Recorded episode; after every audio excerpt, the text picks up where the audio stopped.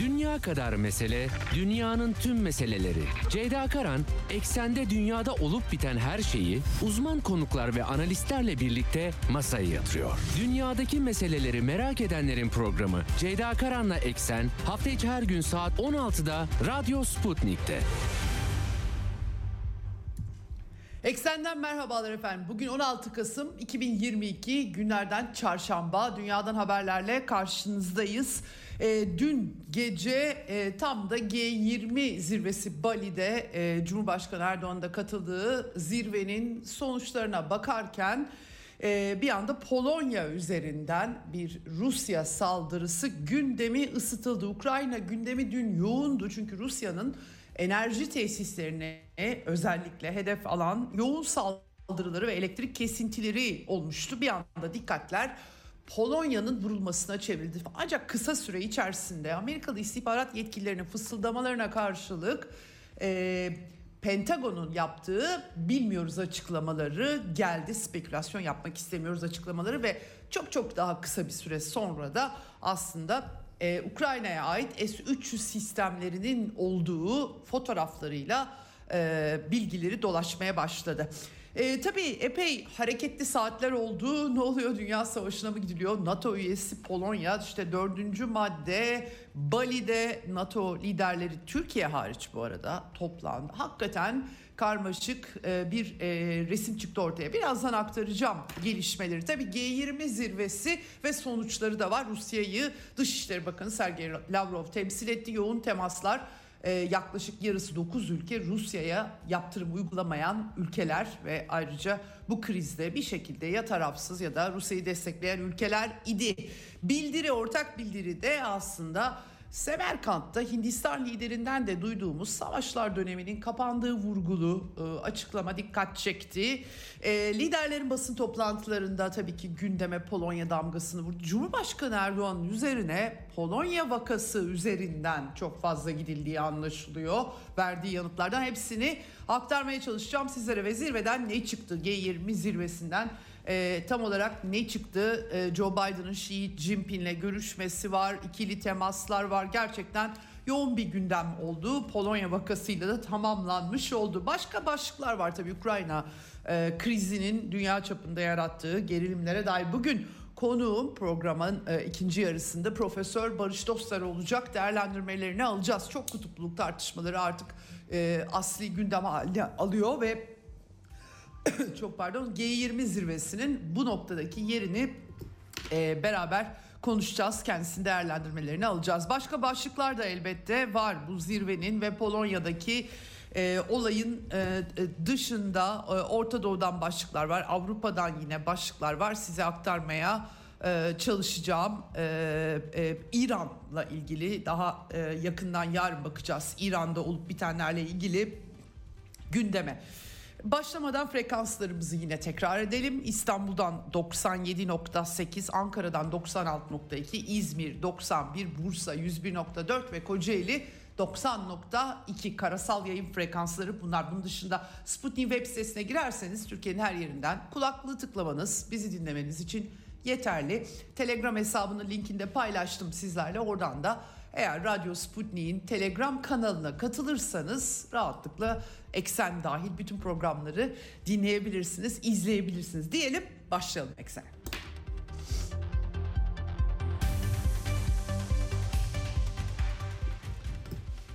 Evet, şimdi dün tabii Rusya Federasyonu'nun Kırım Köprüsü, Kerç Köprüsü'nün vurulmasıyla tetiklenen, ondan önce olmayan Ukrayna'nın dört bir yanındaki enerji tesislerini, askeri ve idari tesisler dahil hedef alması, çok kapsamlı bir harekat düzenlendiği anlaşılıyor.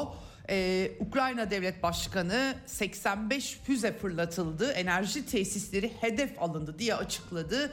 Başkent Kiev başta olmak üzere Jitomir, Lviv, Odessa, Kharkov dahil olmak üzere pek çok yerde elektrik kesintileri ortaya çıktığı açıklandı. Ukrayna Devlet Başkanlığı ofisinden de açıklama geldi. Ukrayna'daki durum kritik denildi.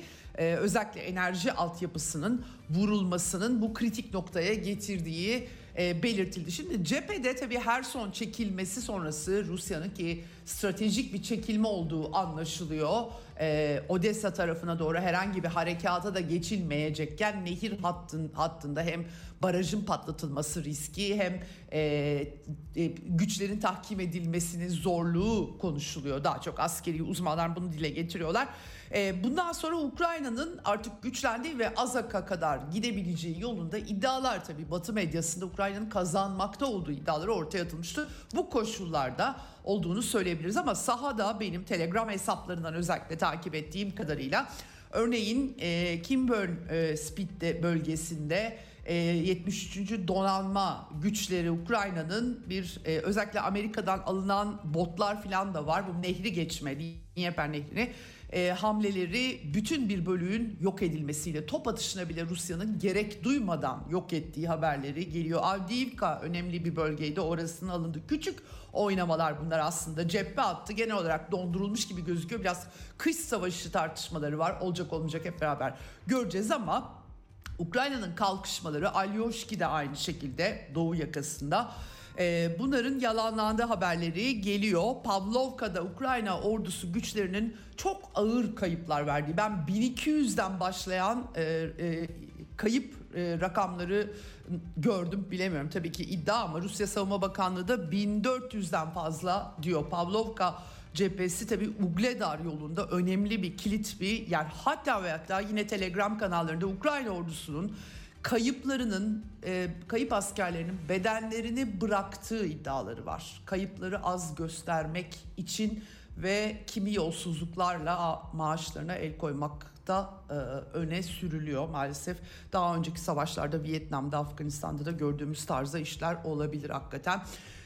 Ama Ukrayna askerlerinin de iyi savaştığını vurgulayarak Telegram hesapları bunları da veriyorlar cephede. Şimdi Birleşmiş Milletler Güvenlik Konseyi Ukrayna'da barış ve istikrar konulu bir toplantı bugün yapacak deniliyor. Taraflar tabii kılıçları çekecekler. Minsk Anlaşması'nın uygulanmaması, Ukrayna iç savaşını teskine yönelik bu çatışmaları tetiklemişti. Biz biliyoruz ki 2014'ten beri Donbas bölgesinde Kiev'deki darbe sonucu oluşan yönetimin hiçbir hükmü yok idi. Yeni çıkmadı bu savaş ama işte tabii dünyaya bu şekilde sunulmuyor. Şimdi bir tazminat, BM Genel Kurulu'ndan da Rusya'ya tazminat, savaş tazminatı ödemesi çağrısı kaldı ki biraz eksik de kaldı aslında. Yani 94 ülke destek verdi, 193 ülkeden 94 ülke yani yarıdan daha az. 14 devlet karşı çıktı, 73 Çin dahil 14 devlet karşı çıktı bu tasarıya, 73 ülkede çekimser kaldı. Bunda da Hindistan ve Brezilya gibi daha büyük güçler var, hiç oy kullanmayanlar var. Dolayısıyla ortada bir tecrit hali Rusya'nın pek gözükmüyor açıkçası. 140 ülkede Rusya Federasyonu'na yaptırımlara katılmıyor efendim. Hakikaten böyle bir resim var. Batı tabii ki bütün dünyayı Batı kendisi olarak gördüğü için böyle bir tecrit varmış gibi bir resim sunuyorlar. Pek öyle en azından resim onu göstermiyor bize. Ama işte savaş tazminatı, savaş suçları vesaire pek çok şey ortaya çıkıyor bu arada sonradan. En son Herson'dan çekilme sonrası insanların direklere bağlandığı maalesef bu neonazi ideolojisi Ukrayna'nın başındaki bela. Yıllardır var bu, artık Batılılar biraz gizleyip saklamaya çalışsalar da kendileri de vaktiyle yazıp çizmişti bu konuları. Şimdi tabii BM'de toplantılar yapılınca BM daimi temsilci yardımcısı Polyanski aktarmış. Ben görmemiştim, Batı medyası yazmayınca görmüyoruz. Türkiye'de de benzer tartışmalar hep oluyor. Bu tazminat meselesi vesilesiyle pek çok tartışma yapılırken diğer ülkeler, Batı dışındaki ülkeler Batı sömürgeciliğinin aslında tazminat ödemesinden bahsetmişler. Polyanski aktarmış, ben de onun aktarımlarını size aktarıyorum. Yani Batılı devletler böyle tazminatlardan bahsediyorlar ama kendilerine yönelik suçlamalar var. Talepkar durumlar var, bunları görmezden geliyorlar demiş. Bir de dünyanın farklı yerlerinde 30 kadar çatışma varken sadece bir krize öncelik verilmesini bu ülkelerin sorguladığını dile getirmiş. Hakikaten öyle, Yemen Savaşı kaç senedir devam ediyor. Ama sadece ve sadece bütün hayat Ukrayna iç savaşında gelinen durum üzerinden akıyor. Bunun altını çizmiş. Tabii şimdi son dönemde bir de müzakere çabaları, her biri dikkat çekici bir biçimde Amerikan tarafından gelen müzakere girişimleri var. Aktarmıştım size. Jake Sullivan, Patrushev'le, Rusya Genel Sekreteri, Güvenlik Konseyi Genel Sekreteri ile görüştüğü haberleri Amerikan medyasına sızmıştı. Sonra da en son Kommersant'ta görmüştüm ben, başka yerlerde de çıktı. Rusya Dış Güvenlik Servisi şefi Narishkin'le William Burns, CIA Başkanı, Ankara'da doğrulandı. İki tarafta doğruladı. Türk hükümeti de doğruladı. İşte Amerikan açıklaması bu konuda işte nükleer riskler, nükleer silah kullanılmaması ve esir takası Ukrayna'dan bağımsız bir biçimde.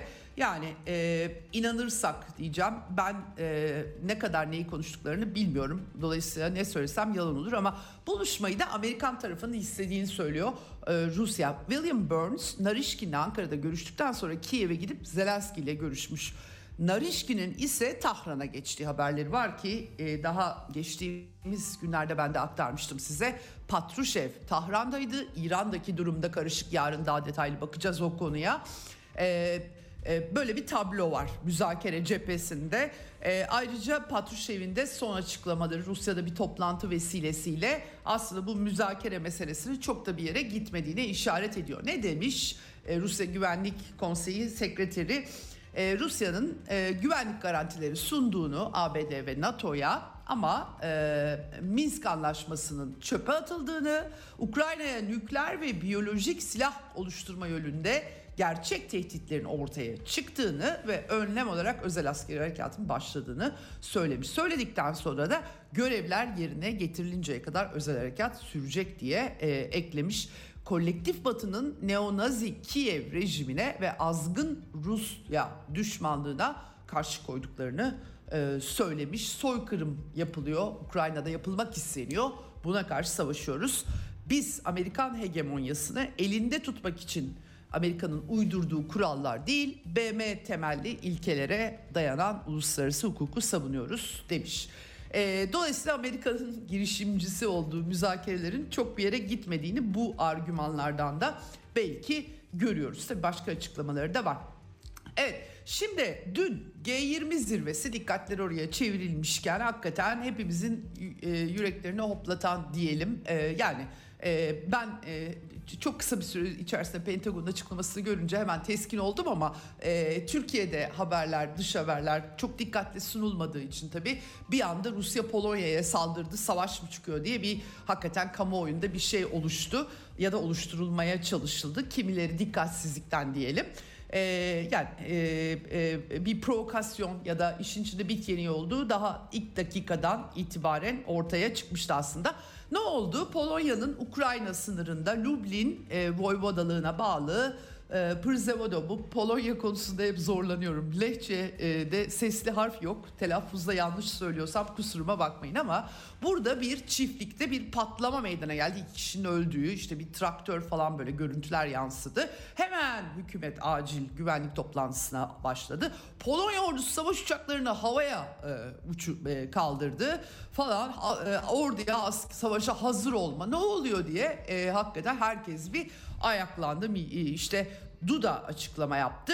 Rusya yapımı, yani eski Sovyet, biliyorsunuz Amerikalılar Ukrayna'ya eski Sovyet silahları verdiriyorlar Doğu Avrupa'dan. Dolayısıyla hani bu silahlar kimi? Tabii teknik olarak bunu buluyorlar kime ait olduğunu ama bir anda böyle Rusya yapımı deyince işte Rusya vurdu şeklinde bir görüntüde oluştu. Duda doğrudan Rusya'ya işaret etmedi. Rusya yapımı ifadesini kullandı. İşte uluslararası uzmanlar, başbakan açıklama yaptı. Füzenin düştüğü yere davet ettik. Joe Biden'la görüştüler. İnceleme, Amerikalı uzmanlar yardımcı olacak falan derken. Rusya Savunma Bakanlığı'ndan hemen açıklama geldi. Bu kasıtlı bir provokasyon. Hiçbir hedefe o sınırda saldırmadık şeklinde. Ama tabii olay kaynatıldı. Amerikan istihbaratından bir takım isimler AP haber ajansına Rusya diye fısıldadılar filan. Pentagon, burada enteresan tarafı, Amerikan istihbaratı böyle fısıldarken Pentagon'dan yapılan açıklamada sözcü Pat Ryder'ın bu spekülasyon bunlar demesi, elimizde kanıt yok demesiydi. O da çok çarpıcıydı doğrusu. Velhasıl tabii NATO, Stoltenberg açıklama yaptı. Avrupa Konseyi Başkanı Şarmışel şoke olmuş falan, böyle acayip hareketli şeyler oldu. Bali'de G20 zirvesi, Joe Biden bilgilendirildi. Beyaz Saray açıklaması, Biden işte NATO ve G7'ye çağrı yaptı. Acil toplantılar filan. Türkiye'nin katılmadığı bir NATO dar grup toplantısı olmuş G20'de, anlaşılan o ki. Zelenski çıktı, Rusya yaptı dedi. Gerçi biz alıştık artık, Ukrayna tarafı bir açıklama yapıyor sonra yalan çıkıyor. Yani o kadar çok açıklama yaptıkları zaman da bu sefer dünyada insan kendilerine karşı bir güvensizlik yalan çıkınca oluştuğunun da ayırdığında mı değiller, yoksa zaten çantada keklik insanlar diye mi düşünüyorlar? Valla doğrusu çözebilmiş değilim. Bari biraz temkinli olur hani insan diyeceğim ama hayır, çıkıp açıklama yaptı. Ve sonuçta ne oldu? Amerika'nın bulguları Polonya'ya düşen füzenin Ukrayna ordusunun, Amerikalıların tabii bunlar kesinleştirdiği bilgiler değil ama Ukrayna'nın hava savunma parçası S-300 sistemleri, bunlar eski Sovyet sistemi. Ukrayna güçlerinin gelmekte olan bir füzeyi vurmaya çalışırken düştüğünü söylediler, engellemeye çalışan füze. Biden da liderlere bunu aktarmış, ortaya çıktı falan böyle. Bugün itibariyle tabii G20 zirvesi sona ererken pek çok lider açıklama yapıyor. Olaf Scholz soruşturulmalı, incelenmeli dedikten sonra Rusya Ukrayna'ya savaş açmasaydı, Ukrayna'nın altyapısına sürekli füze ateşlemeseydi böyle bir şey hiç yaşanmamış olacaktı. Bunu belirtmek önemli demiş. Doğru, yani Minsk Anlaşması uygulansaydı ABD ve NATO kendilerine önerilen güvenliğin bölünmezliği ilkesi doğrultusunda anlaşmaları en azından müzakere etselerdi ya da sürekli biz her yere genişleyeceğiz gideceğiz demeselerdi hakikaten bu savaş çıkmaya da bilirdi. Scholz'un mantığından hareketle düşünürsek kendisi oralarla çok ilgilenmiyor tabii ki. Velhasıl Putin'in yalnız kaldığını öne sürdü Almanya şansölyesi. Fakat Almanlar biraz daha bu gerilimi indiriyorlar gibi gözüküyor bu söylemlerin ötesinde. Almanya bir Eurofighter'larla işte devriye yapabilir diye Savunma Bakanlığı sözcüsü açıklama yaptı.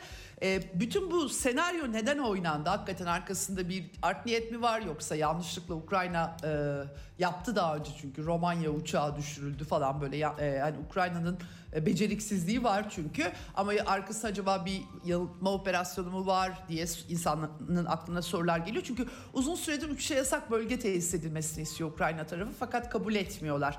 Almanya bunu pek dikkate almadıklarını dile getirmiş, Almanya tarafından yapılan açıklamalar. Yok öyle uçuşa yasak bölge diyorlar. O da bir çatışma sebebi olabilir çünkü.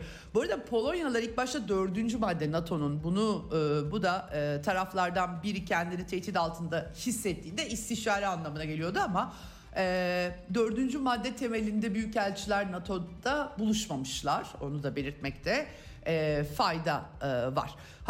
İtalya'nın yeni neofaşist lideri Giorgia Meloni de sorumluluk Rusya'da diye açıklama yapmış. Ukrayna füzeleri düşmüş olsa da o da benzer bir açıklama yapmış. Macron enteresan bir biçimde, Fransa Cumhurbaşkanı, daha temkinli bir ifadelendirme biçimi var. O daha çok tahıl sevkiyatı, özellikle Afrika'ya, Türkiye ile de bu işi konuşuyoruz tarzı vurgulu bir açıklama yapmış ama Polonya ile ilgili yani bugün sorumluyu bulamıyoruz gibi böyle hani bilmeyene yatma yatan bir tavır almış. Bu vaka demiş, Polonya vakası bu savaşın ne kadar büyük bir istikrarsızlaştırma tehdidi taşıdığını gösteriyor demiş. Yani tabii önemsediği yerler var. Fransa'nın her zaman faydalı rol sergileyip Ukrayna'nın yanında Rusya'yla da müzakerelere devam edeceğini eklemiş. Biraz böyle bir tık ayrılan bir pozisyonu olduğunu söylemek mümkün. Evet, bugün itibariyle bildiğimiz nedir? Devlet Başkanı Polonya'nın Andrzej Duda çıktı, açıklama yaptı. Rusya'ya ait değil, hiç öyle bir şey yok ortada. Elimizde hiçbir kanıt yok. Polonya'yı hedef almamıştı. Yani bu füze Polonya'yı hedef almamıştı diyor. Polonya'ya yönelik bir saldırı değildi diyor. Büyük olasılıkla Ukrayna savunma kuvvetlerinin kullandığı bir füze olma olasılığı falan filan, yani belli artık ortada. Stoltenberg aynı şekilde NATO toplantısı 4. maddeye dayalı değil ama anladığım kasıtlı bir saldırı olduğuna dair gösterge yok dedi Stoltenberg daha sonra. Olay teskin olmuş gibi gözüküyor.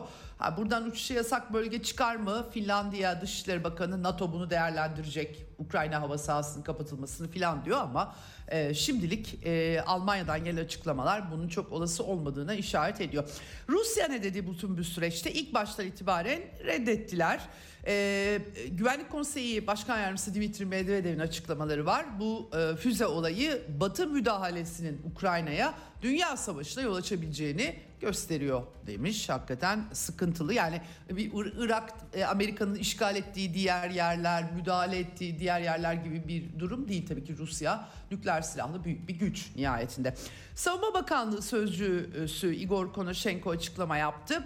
Bu Przewodów köyündeki çiftle füzelerin isabet etmesiyle ilgili kasıtlı provokasyon derken Rus uzmanları bunları incelediler. Bunlar Ukrayna Hava Kuvvetleri'nin S-300 uçak savar güdümlü füzesinin unsurları, teyit ettiler uzmanlarımız bunu. Zaten Rusya Ukrayna toprakları ve Ukrayna-Polonya sınırına 35 kilometreden daha yakın olmayan hedefleri hassas güdümlü sistemlerle vuruyor. Dolayısıyla Polonya'ya gidemez bizim attığımız, savurduğumuz şey diyorlar. Tabii dün sosyal medyada epey dalga da geçildi. Ukrayna'nın daha önceki böyle hatalı işlerinden ötürü kendi binalarını da vurduklarını görmüştüm ben ama bir de tabii 13 milyon dolarlık bir füzeyi eğer böyle bir şey çıkartmak istese Rusya gidip bir çiftlikte bir traktöre mi fırlatır diye soranlar da oldu tabii ki.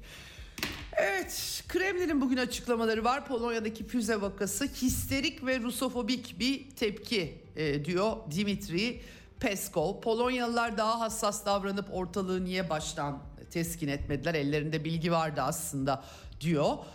Tabii daha önemlisi Avrupa Birliği'ne ya sizin sivil altyapınız Kuzey Akım 2'yi resmen havaya uçurdu. Birileri biliyorsunuz faili de tepki göstermediniz dedi Dmitry Peskov. Evet, Zaharova'da bu arada Polonya bir de yememiş içmemiş, Rusya Büyükelçisi'ni de çağırmış bu kriz yüzünden. Zaharova Dışişleri Sözcüsü de özür dileyip dilemek ister misiniz Büyükelçiden diye sormuş. Böyle enteresan bir çerçeve. Fakat tabii Polonya vakası NATO'nun doğu kanadında işte bir takım hamleler olabilir diye yorumlanıyor elbette Rusya tarafından. Evet, peki Ukrayna bu arada Macaristan'a giden Rusya'dan Druzhba boru hattı üzerinde petrol sevkiyatını durdurmuş durumda efendim. Hatta voltaj düşmesi diye bir gerekçe ortaya koymuşlar. Macarlar da biraz paniklemiş galiba, hemen bir acil toplantı yapmış Viktor Orban. Financial Times gazetesiydi yanlış görmediysem. Ukrayna'nın yeniden inşa maliyeti 1 trilyon dolar. Biraz çok yüksek değil mi bu, bilemedim ama bu Amerika'nın savaş sonrası Avrupa'ya tüm Avrupa'ya uyguladığı Marshall Planı'nın 6 katı diye de bir vurgu yapmışlar. Bu arada Rusya'nın Birleşik Arap Emirlikleri'nin Ruwai rafinerisine ilk ham petrolü de gönderilmiş durumda. Tavan fiyat tartışmaları şu an bir yere varacak gibi gözükmüyor ama tabii cephenin hareketliliği devam ediyor. Almanya ordusuyla ilgili küçük çaplı bir skandal diyelim ya da belki tarihi iptal etmekten kaynaklanan bir bilinçsizlik mi? Şimdi iyicil yorumlamaya çalışıyorum. Almanya ordusuna kıyafet, üniforma ısmarlanmış, etiketlerinde SS kısaltmasının yer aldığı askeri üniformalar dağıtılmış efendim. 313 bin set için 2 milyar 300 bin euro da para harcanmış. Bu firma tabii Hexonia GmbH Gustav Wahler adlı şirket tarafından üretiliyormuş. Galiba bunların baş harfleriyle de alakalı bir sembol diyorlar ama tabii Focus dergisi, Alman Focus dergisi yazmış. Nazilerin tabii silahlı oluşum bakımından simgelerinden birisi bu S-Short'un kısaltması. Dolayısıyla enteresan bir resim oluşmuş. Bu arada Avrupa Birliği Ukrayna'ya askeri destek için misyon oluşturuyor. TAG Spiegel'e göre Berlin'le Varşova ilişkileri bir de onun üzerinden gerilmiş. Çünkü Alman yetkililer fiili merkez Polonya'da olacak, yani niye Polonya'da olacak filan demeye başlamışlar. Böyle bir gerilim durumu var. Norveç'te Amerika'dan F-35 uçakları alacakmış, 500 milyon dolarcık ödeyecekler. Rekor bir sözleşme imzalamışlar kendi çaplarında. Evet, gelelim G20'ye. Efendim, sonuç bildirisi açıklandı. Endonezya'da Endonezya Devlet Başkanı Joko Widodo'nun ev sahipliğinde yapıldı. Birlikte toparlanma, daha güçlü toparlanma, ama tabii pandeminin üstüne Ukrayna çatışması bindiği için G20 seneye kalacak mı bilmiyorum, doğrusu söylemek gerekirse. Tabii dünya çok gebe gibi gözüküyor. Velhasıl sonuç bildirisinde nükleer silahların kullanımı kabul edilemez, çatışmaların barış yoluyla çözümü hayati önemde, bugünün çağı savaş çağı olmamalı. Bunu Semerkant'ta Hindistan Devlet Başkanı da dile getirmişti. Oradan Batı okuması, çok cımbızlama Batı okumaları yapıldı ama Modi'nin açıklamalarından bu bildiriye damgasını vuran bu. Onun dışında işte merkez bankaları, efendim, enflasyon, fiyat istikrarı, para politikalarının sıkılaştırılması gibi asıl G20'nin ekonomileri, gelişmiş ve gelişmekte olan ülkelerin asıl gündemleriyle ilgili meseleler. Bir de tabii pandemi, sağlık, özellikle aşı pasaportu, Dünya Sağlık Örgütü patentli, bunlar ele alınmış gibi gözüküyor. Çok yoğun bir diplomasisi vardı. Dün akşamki Polonya krizinin dışında Sergei Lavrov, Çin Dışişleri Bakanı Wang Yi ile dün buluştu.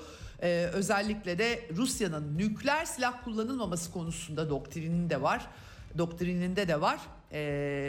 Nükleer bir savaşın kabul edilemezliği prensibine bağlılığını teyit ettiği, bunu son derece sorumlu ve rasyonel bir pozisyon olarak nitelemiş Çin Dışişleri Bakanı Lavrov'la görüşmesinde.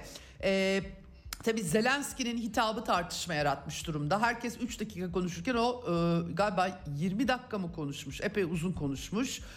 Bir de tabii Ukrayna G20 üyesi de değil, niye konuşuyor diye sorgulamalar olduğunu ben size dün aktarmıştım. Tahıl müzakereleri, BM'nin bir takım yazılı garantiler sunduğu haberleri geliyor. Sergey Lavrov da duyurmuştu. Bu temasları esnasında BM Genel Sekreteri aracılığıyla özellikle Türkiye üzerinden, tabii herkes ona odaklanmış durumda.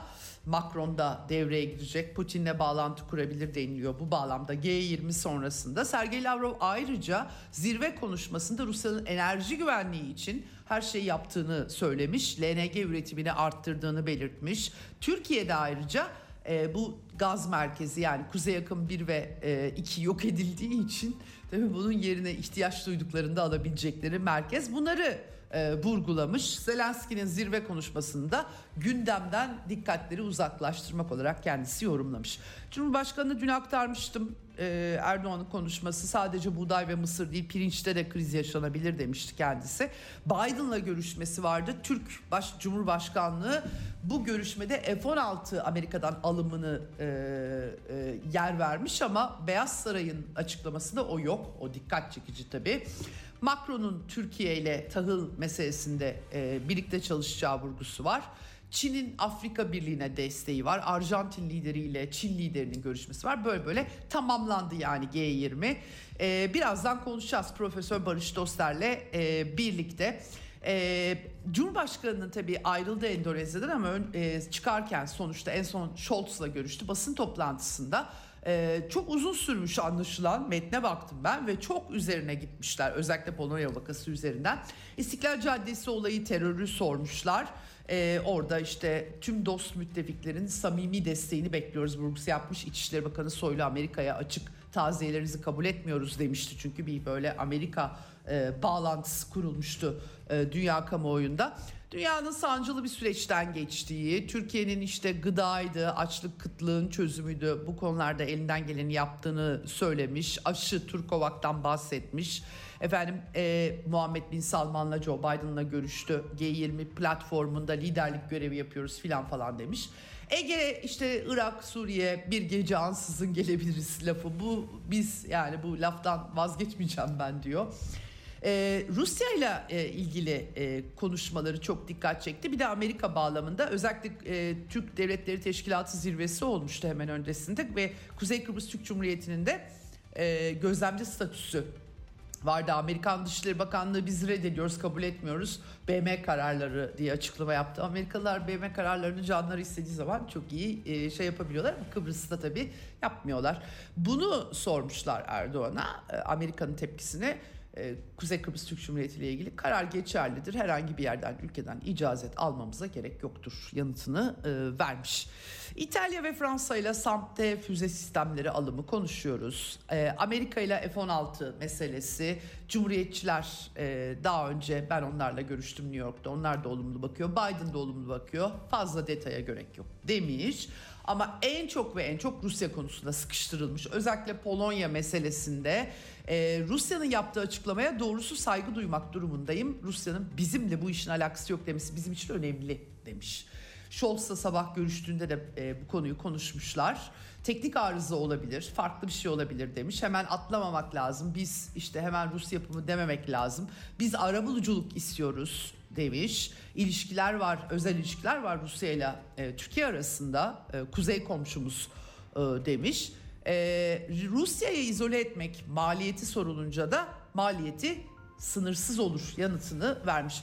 Tekrar Polonya'ya düşen füzeleri ısrarla sorunca ben bir teknisyen değilim diye yanıt vermek durumunda. Çok dikkat çekici hakikaten, çünkü şu bağlamda da Türkiye NATO üyesi ama NATO Polonya vesilesiyle NATO liderleri toplandığında Erdoğan'ı anlaşılan çağırmamışlar. O da bu sorular karşısında diğer 20 ülkeyi niye sormuyorsun demiş. Tabii onlar NATO üyesi değil bu arada.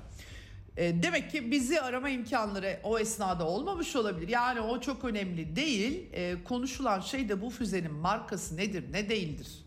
Hani çok da önemli değil demiş Cumhurbaşkanı Erdoğan. Bizi önemli işlere davet ediyorlar. Önemsiz olan işlere gitmemize gerek. Gerçekten hakikaten çok dikkat çekici geldi bana. Hem üzerine bu kadar gidiliyor olması hem de böyle yanıtlar vermiş olması. Evet, şimdi hemen konu geldi. G20 gündemini tamamladım. Konu geldi çattı. Değerlendirmeleri almaya sıra geldi. Profesör Barış Dostlar telefon hattımızın diğer ucunda. Hoş geldiniz yayınımıza. Hoş bulduk. Çok teşekkürler. İyi yayınlar.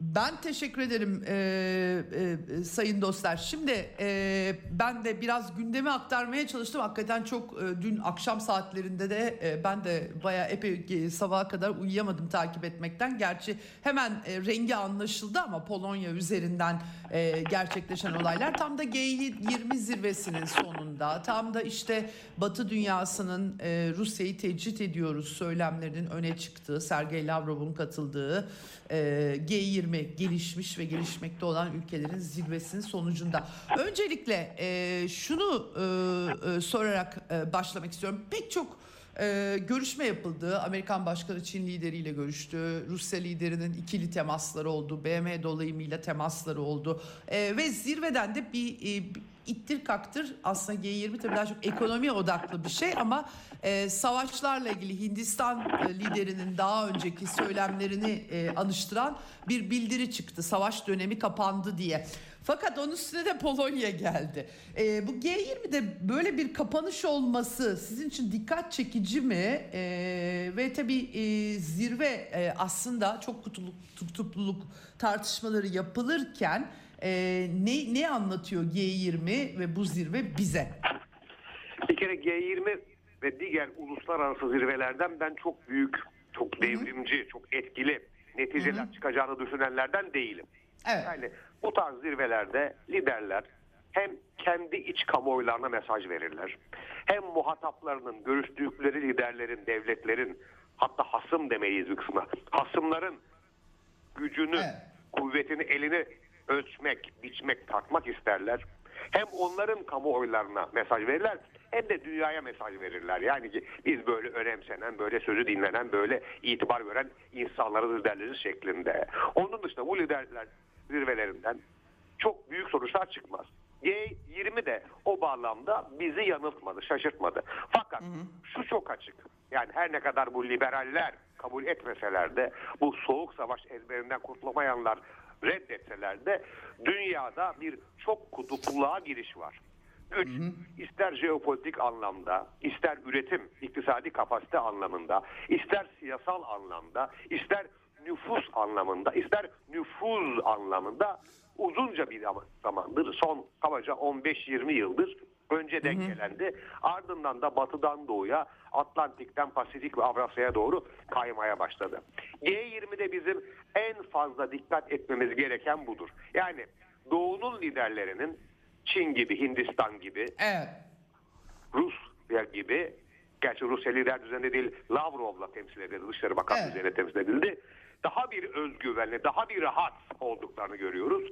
Buna mukabil Batı'nın liderlerinin eski küstahlıklarının, eski buyurganlıklarının, eski üstenci dil ve beden dillerinin, tavırlarının olmadığını görüyoruz. Yani az evvel Ceyda Hanım meslektaşım, değerli dostum, sizin sorunuzda öğrettiğiniz zirvenin sonuç bildirisine de Batı'nın dediklerinin, dikte ettiklerinin, dayaklarının değil de Mundi'nin, Hindistan liderinin önerdiğinin yansıması bunun kanıtlarından sadece bir tanesi olsa gerek. Yani.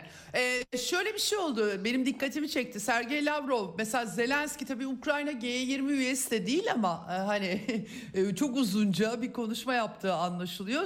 Sergey Lavrov salondan çıkmamış. Bu arada Lavrov konuşurken de diğerleri çıkmamış. Yani hani bir salon terk etmesi olur mu diye Batı kamuoyu da, liberal kamuoyu özellikle kaynattığı için o çok dikkat çekici geldi bana birincisi. İkincisi tabii Amerika Birleşik Devletleri'nin Çin ve Rusya arasında bir çatlak olduğu söylemleri ya da Rusya ile Hindistan arasında, Semerkant'ta da bunu sonrasında yapmışlardı. Çok dikkat çekici şeyler olmuştu aslında. Mesela savaş dönemi sona erdi dediğinde Modi, bir yandan da büyük güçlerin savaşı kendi jeopolitik hedefleri için kullandıkları zamanı kastetmişti. Yani kim kullanıyor? En çok Amerika kullanıyor tabii bunu. Yani nereye çekerseniz bir yere çıkabilecek şeyler, söylemler. Velhasıl şunu soracağım. Rusya tecrit edildi mi sizce bu zirvede? Nasıl bir algı oluşuyor sizde? Bir kere Rusya tecrit edilmedi, zaten edilmesi de mümkün değildi. Neden? Birincisi, Rusya tecrit edilemeyecek kadar büyük bir devlet. Nesnel bir durumdur bu. İkincisi, Rusya'yı kim tecrit edecekti? Yani Rusya'nın enerjisine bu kadar bağımlı olan Avrupalıların Rusya'yı tecrit edecek takati var mı? Üçüncüsü, Rusya'yı kimin tecrübe etmesi beklenirdi? Eğer Avrupalılar edemiyorlarsa enerji bağımlılığından dolayı Çin'in ve Hindistan'ın büyük güçler olarak tecrübe etmesi beklenirdi. Onlar da değil, tecrübe etmek Rusya ile ilişkilerini daha da sıkılaştıran, Rusya ile yaptıkları ticareti daha da arttıran, Rusya'nın batı pazarlarına enerji ihracatı daraldıkça Rusya'dan yaptıkları enerji ithalatını daha da arttıran iki devlet, Çin Halk Cumhuriyeti ve Hindistan. O bağlamda sorunuza değindiğiniz üzere bu liberallerin beklentisinin, niyetinin ötesinde nesnel gerçeklik zaten G20'de Rusya'nın tecrit edilemeyeceğini ortaya koyuyordu. Ha, bunlar şimdi nasıl bir beklenti içindeydiler? Ya acaba Hindistan'la Rusya arasında bir çatlak girer mi? Acaba Çin'le Rusya ilişkileri gerginleşir mi? Tam tersi oldu. Hindistan'la başlayalım. Ben oralarda 3 kez bulundum. Misafir hoca olarak ders de verdim. Hindistan, Amerika'nın Çin'i kuşatmaya yönelik kimi projelerinde, evet mesela Quad gibi değil mi, yer alsa bile bu dörtlü ittifak kapsamında birebir ABD stratejilerine sığmayacak kadar büyük bir devlettir. Dünyanın Çin'in ardından en kalabalık ikinci nüfusuna sahiptir. Yüz ölçüm olarak adeta bir alt kıta büyüklüğündedir. Nükleer sahibi bir devlettir. Artı soğuk savaştan bu yana Rusya ile ilişkileri son derece yakın olan, bununla birlikte tarihsel olarak İngiltere ile de ABD ile de dengeli ilişkileri, yakın ilişkileri muhafaza etmeyi başarmış bir devlettir. Gelelim Çin'e.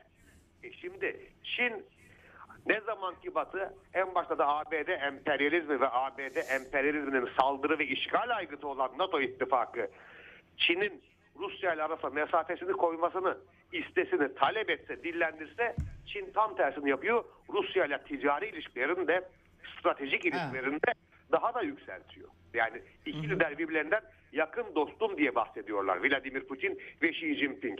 Aralarındaki ilişkiyi stratejik ortaklığın da üzerinde bir ilişki muhteviyatıyla, bir ilişki içeriğiyle tanımlıyorlar ve aralarındaki zaten ticari ilişkinin boyutu, enerji ilişkisinin boyutu 400-500 milyar dolarlar bandında giden muazzam rakamlara ulaşmış bağlamda. O yüzden G20 zirvesinde Türkiye'deki ve batıdaki liberallerin beklentisinin, arzusunun aksine Avrasya'nın güçleri diyelim, Doğu'nun yükselen güçleri diyelim, ne dersek diyelim, Rusya, Hindistan ve Çin arasına bir kama sokulamadığı, bir batı kamasının, bir batı ançenin sokulamadığını, tam tersi üçünün ilişkilerinin, yani Hindistan-Rusya ilişkilerinin, yani Rusya-Çin ilişkilerinin gayet iyi seyrettiği görüldü. Burada hemen geri gelmişken bir parantez açalım. Şangay İşbirliği Örgütü'nün Hindistan ve Pakistan'ı aynı gün birlikte aldığında anımsatalım. Yani aralarında evet, bu kadar ciddi sorunlar olan iki devletin Şia'ya girmesi, ki Hindistan'la Çin arasında da önemli gerilim alanları vardır. Doğu'nun bu önemli ittifakının, değil mi, Avrasya'nın bu önemli ittifakının özgüvenini göstermesi açısından da Şangay İşbirliği Örgütü'nün önemli bir hamleydi. Birkaç yıl evvel biz ona tanıklık ettik. Peki Amerika-Çin bağlamında hemen zirvenin öncesinde Biden'la Xi'nin görüşmelerini kısaca nasıl anlamak lazım? Yani bir değişiklik sizin dikkatinizi çekti mi gidişatta, genel tavır, büyük güç rekabeti bağlamında Amerika'nın ya da Çin tarafının? Herhangi bir değişiklik yok. Olması da beklenemez. Zaten salgın hastalık münasebetiyle kabaca 2,5 yıldır Çin Halk Cumhuriyeti lideri Xi Jinping yurt dışı gezisi yapmıyordu. Önce Kazakistan'a bir gezisi oldu geçtiğimiz Eylül ayında. Ardından Şangay İşbirliği Örgütü zirvesi münasebetiyle Özbekistan'a bir gezisi oldu. Bu G20 zirvesi için Endonezya ziyareti zaten Xi Jinping'in ülkesi dışında 3. ziyareti diyebiliriz. Şimdi yeri gelmişken, fırsatı yakalamışken ABD lideriyle görüşmemesi beklenemez. Yani dünyanın sonuçta 4 büyük devletinden ikisinden bahsediyoruz biz, Çin ve ABD'den bahsederken. O bağlamda görüşmeleri kaçınılmazdı. İkililerin yüz yüze. Doğaldır. Evet. Olagandır bu. Ama iki ülke arasındaki gerilimli alanların, önemli sorun alanlarının, sorun başlıklarının çözümü konusunda ümit var olunabilir mi? Olunamaz.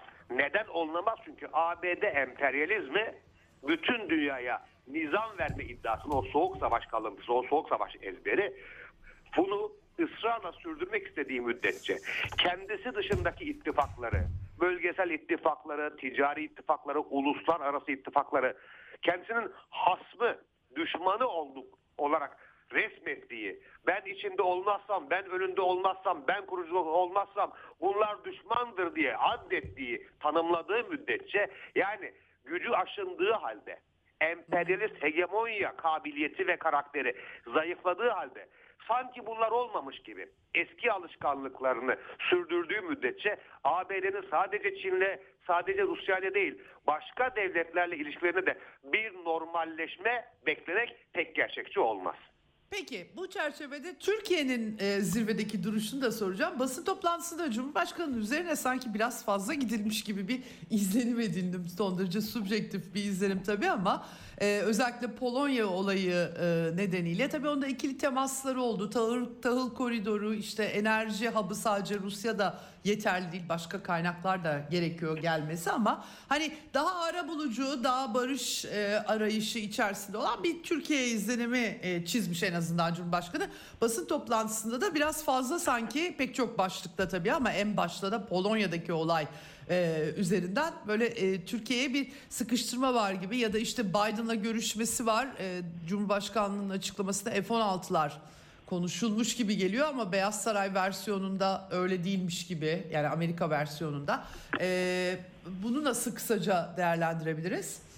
Bir kere zaten bu Polonya'nın hemen sınırında bir köye düşen ve 2 tane Polonyalı çiftçinin hayatını kaybetmesine sebep olan bu olayla ilgili hemen dikkat ederseniz zaten Rusça Batı basınında bir oladan şüpheli olarak hedef gösterildi. Ama hemen birkaç saat sonra anlaşıldı ki olayın asları böyle değil. Yani sadece Rusya'dan gelen yalanlama, sadece Rusya'dan gelen provokasyon açıklaması değil. Evet. ABD Başkanı da, devamında Polonya'nın bizzat kendisi de, sonra Ukrayna'da dediler ki evet bu bir Rus füzesi değil.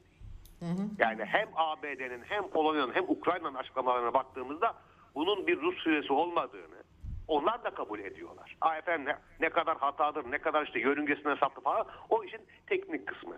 Ama demek ki yani batılı liberallerin batıdaki bu emperyalist güdümlü medyanın, akademinin, sivil toplum kuruluşlarının, araştırma şirketlerinin, düşünce merkezlerinin açıklamaları 1-2 saat içinde bizzat ABD, bizzat Polonya ve bizzat Ukrayna tarafından yalanlandı. Peki zamanlaması manidar mıydı Ceyda Hanım dostum? Evet. Zamanlaması manidardı. Yani tam da G20 zirvesi Endonezya'da devam ederken Polonya'nın bir sınır köyüne bu füzenin düşmüş olması ve anında hemen Rusya'nın olağan şüpheli olarak ilan edilmesi mekan anlamında da zamanlama anlamında da manidardı, ama ne oldu? Yalancının mumu yatsıya kadar bile yanmadı. Ha şimdi gelelim Türkiye yönelik batı kaynaklı baskıya. Şimdi Türkiye başından bu yana iktidar blokunun, sizin sıklıkla kullandığınız ifadedir bu yazılarınızda, iktidar blokunun Montreux'u küçümseyen, Montreux'e dudak büken tavrına rağmen Montreux konusundaki hassasiyetini daha ilk günden ilan etti. Ki bu doğruydu. Evet. Bu doğruydu. Bu bir. İkincisi, Türkiye aktif taraflılık politikası uygulayacağını ilan etti. Yani aynen 2. Dünya Savaşı'nda İsmet İnönü'nün uyguladığı gibi. Aynen 1980-88 arasında İran-Irak Savaşı sürerken Türk dışlarının uyguladığı gibi aktif tarafsızlık politikası uygulayacağını ilan etti ve Montreux hükümlerini hemen devreye soktu. Bu da doğruydu.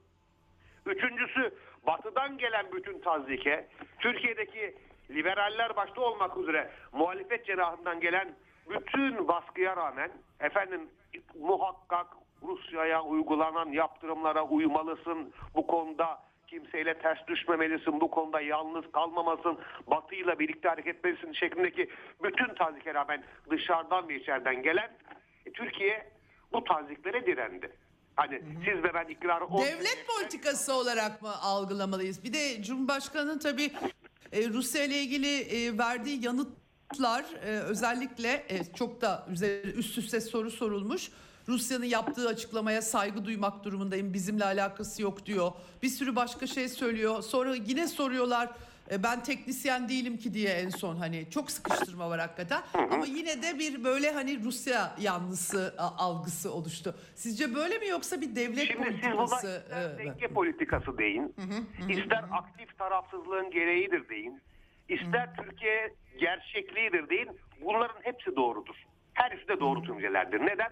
Şundan. Türkiye'nin her iki ülkeyle de komşuluk ilişkisi var. Sınır ilişkisi var yani. Yakın komşuyuz.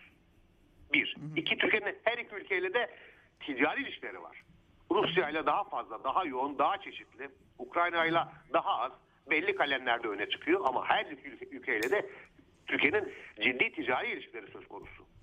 Üçüncüsü, Türkiye bu ülkelerle tarihsel olarak, siyasal olarak, kültürel olarak niçin Batı namlı hesabına kavga etsin? Neden biz Batı adına komşularımızın kendi arasındaki kavgalarda taraf olalım veya biz niçin Batı adına komşularımızla kavga edelim? O bağlamda Türkiye'nin coğrafyasından kaynaklanan, ticari ilişkisinden kaynaklanan, büyük kurtarıcı, Halaskar, Gazi Mustafa Kemal Atatürk'ten öğrendiğimiz bölge merkezi dış politikasından kaynaklanan ciddi bir müktesebatı, bir birikimi, bir tecrübesi, bir deneyimi söz konusu. O bağlamda batılı gazetecilerin Cumhurbaşkanı'nı sıkıştırmaya kalkışmaları, sorularıyla, batılı diplomatların Türkiye'yi eleştirmeleri, batılı entelijansiyanın, batılı medyanın Türkiye'nin aleyhinde bu kadar atıp tutması, bir, bizim doğru bir yolda olduğumuzu gösteriyor. En azından Rusya-Ukrayna parantezi için bunu konuşuyorum. Suriye sorusunu sorsaydınız başka yanıt verirdim. Evet. NATO'yu toparlarsak başka yanıt verirdim. AB ile ilişkileri sorsaydınız başka yanıt verirdim. Ama en azından batılı entelijansiyanın bu kadar bize çullanması bizim Rusya ve Ukrayna arasındaki bu konuda, bu sorunda, bu gerilimde, bu savaşta doğru bir siyasa izlediğimizin kanıtlarından biri olsa gerektir diye düşünüyorum ben. Çok teşekkür ediyorum. Süremi doldurdum, o yüzden uzatamıyorum ama çok teşekkürler sevgili Barış dostlar. Ben teşekkür ediyorum Ceyda Hanım dostum. İyi günler, iyi yayınlar diliyorum. İyi günler.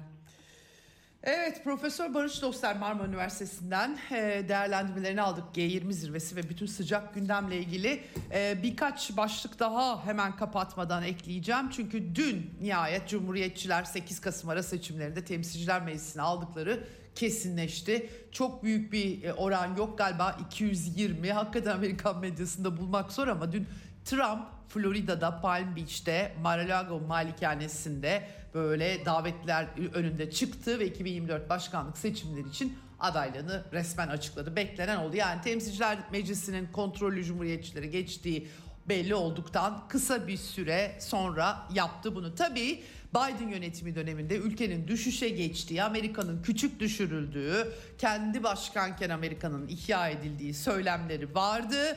Yeniden 2 yıl önce büyük bir millettik, yakında yine olacağız dedi. Benim dönemimde savaş yoktu dedi. Bunlar bir de savaş çıkarttılar dedi. Amerika'nın çöküşü Biden ve hükümetimizi yerle bir eden radikal sol kaçıklar tarafından bize dayatılıyor. Bu düşüş bir kader değil dedi. Amerika'daki sol ne kadar sol tartışılır ama onlar böyle diyorlar. 8 Kasım'da Trump'ın seçtiği adaylar yüzünden Cumhuriyetçilerin kaybettiği söylemi vardı. Trump bunlara şöyle yanıt verdi. Benim destek verdiğim adayların 232'si kazandı, 22'si kaybetti ama liberal medya bunları yazmıyor dedi. Ülkeyi bu da başlangıç dedi. Anketlere baktım, şöyle bir Politico'da Cumhuriyetçiler ya da Cumhuriyetçilere eğilim gösterenlerin %47'si efendim eğer Trump, Cumhuriyetçiler kan kaybetse de Trump başkanlığa aday olduğunda onu destekleyeceklerine işaret ediyormuş. Sadece %33'ü Ron DeSantis Florida valisini destekliyormuş. Şimdilik durum bu. Evet, başka başlıklar vardı ama yetiştiremedim. İngiltere'de enflasyon 41 yılın zirvesi %11.1. Hakikaten Avrupa'da durum çok parlak gözükmüyor ama yarın da kalanları toparlamaya çalışırız efendim. Bugünlük bu kadar Eksen'den. Yarın görüşmek üzere. Hoşçakalın. Ceyda Karan'la Eksen sona erdi.